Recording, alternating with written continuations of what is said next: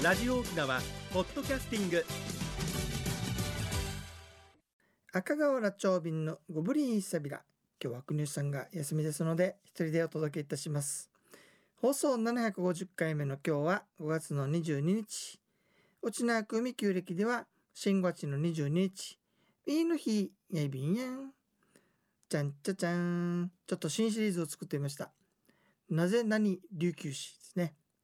1回目はなぜ久高島が神の島なのかをお届けしたいと思いますえ理由その1あの琉球のね歴史書とか伝承によると奄美清という神様が久高島に降りてきてそっから琉球の人が始まりましたというね記録とか記録というかあの歴史書に書かれていたりそれから伝説があったりするもんですからだから向こうが神の島ですよというのが一つ目ですね。でそれからですねえっ、ー、と永宗王の永宗王党の4代目かな？あ5代目だねの方が向こうの出身ですしそれから、えー、第二第一少子の最後の王様聖徳王がね向こうの国下さんに惚れたみたいにね結構王様関係の、えー、伝承とかそういったつながりもあったりするんですよ。だこの関係で神の島なんじゃないかなというのが一つの理由になってきます。さて2つ目ですけれどもねえー、っとこれが実は一番大きな理由なんじゃないかなと思うんですが浦添城とか首里城にね大きな力を持った王権が誕生してきましたそうするとね実は当時の日に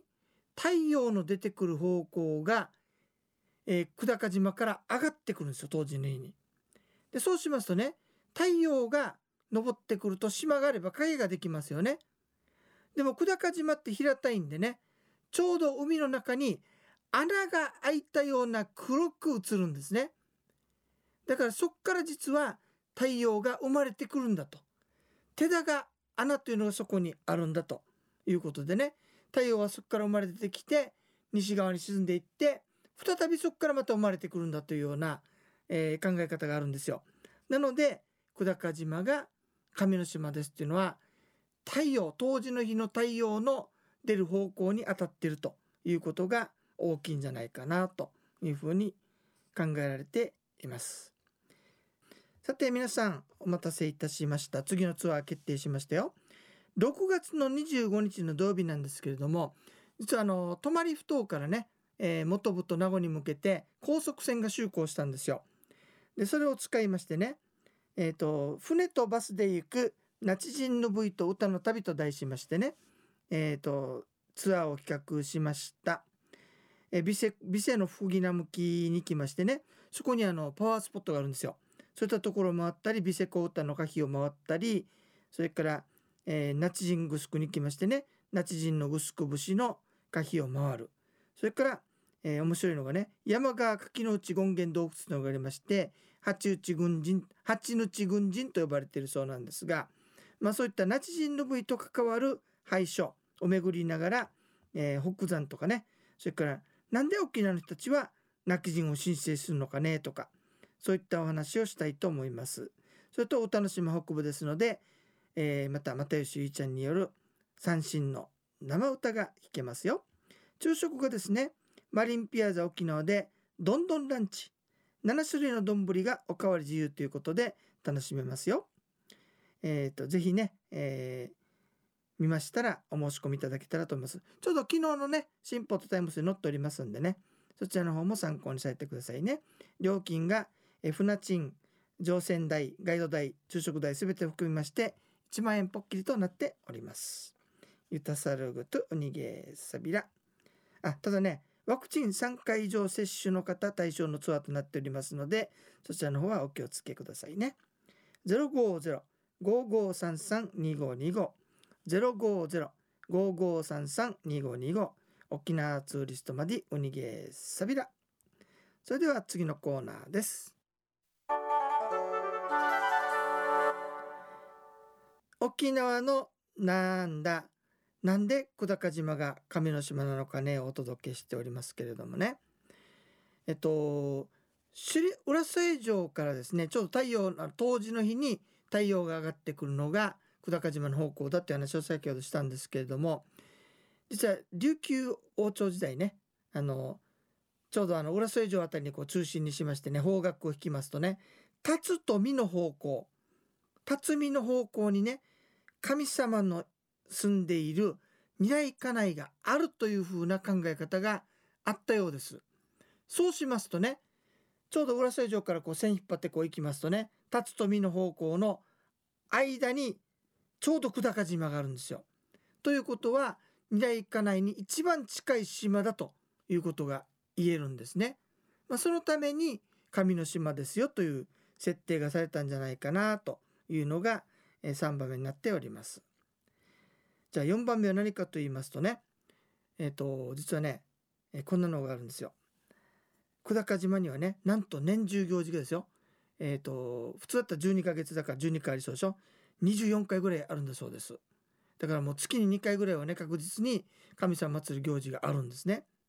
プラスまあ現在はちょっとやっておりませんけれども、えー、島のね30歳えあ17歳以上かの女性がね、えー、就任するという神役に就任しますよという遺財法という行事が行われておりました。まあ、なのでね非常にあの神秘的な島だという感を一般の人は持っていたんではないでしょうか。まあ、こういったものが理由になりましてね久高島が神の島となっていきましたよということが、えー、琉球歴史の「なぜなに」シリーズ今日は久高島がなぜ神の島なのかをお届けいたしました。あの一つ漏れていたというか重要なことがありましたね。琉球王国時代ですね実はねあの先祖に関してね、えー、方位方角でね非常に申請してる方角があるんですよ。それは北の方角と東南の方角先ほど言ったように立つと右の方角ですね。なぜそこが申請されているんでしょうか実は久高島にはっきり現れてるんです。神様が、えー、上陸したというか五国あそういえばね五国の発祥地あ四国だね米を除く四国四国の発祥地ですよというのも久高島が神の島という理由の一つになってます。でその四国の種が入った壺が流れ着いたのが東南の方向である石木浜なんですよ。だからこっちから沖縄始まったと考えられますよね。ところがね面白いことにね神様久高島で神様が降り立ったのはどの方角でしょうかというと実は北の方角なんですよ。一番北のカベールというところに上陸したんですね。で面白い話があってね小高島がプカプカと浮いていたそうですそれでクバの葉をね、えー、そこに刺して島を固定したと。あクバの木ね。刺して固定したっていうような伝説もあるんですよ。だから北の方角に実はすごいなんか意味合いがあるんですよ。なんででしょうかね。二大金は海の向こうということで大体東の方向。これ太陽と関係があるんでしょうね。じゃあ北の方は何ですかというとうちなんちの祖先と考えられる奄美清が北の方からやってきたというのを示してるんじゃないかなと。実は言ってるんですね。だからあのカベルの浜に行くと、えー、ちょうどね向かいに浜比嘉島が見えるんですよ。浜比嘉島にも奄美清の墓あるじゃないですか。ということは想像するに沖縄本島をこうね南へ南へと下っていって久高島から与那原の浜とか西方滝に上陸をしてそっから定住していったんじゃないかなという記憶があってね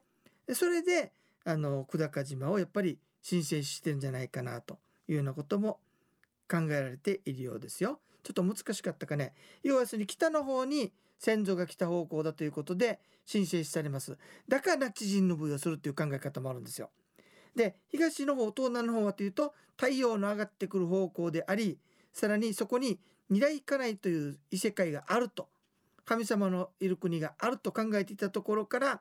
そこに一番近い島ということで久高島が亀の島になっていったんじゃないかなということだそうですね。あそう大事なことを忘れておりました。それと,、えーと、当時の日にちょうど久高島から、えー、太陽が昇ります。その時に、えー、穴が開いたみたいにね影ができてそっから太陽が生まれてくるんだと太陽の穴という考え方があるのでね。それともちょうど重なってるわけですよ。だから太陽の昇ってくる方向神様のいると考えられている方向そしてさらに先祖がいる方向とかね。いろんなものが重なっていって久高島が神様の島になっていったんじゃないかなということでした。琉球歴史なぜなにシリーズ1回目は久高島がなぜ神の島なのかをお届けいたしました。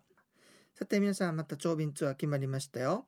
6月の25日土曜日になりますけれども船とバスで行くちむどんどんなちじんのぶいと歌の旅をお届けいたします。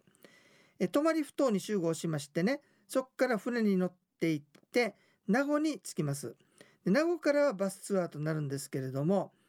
えー、ちょうどね名護浦の可否それからヌファ節の可否そして勝ち打ち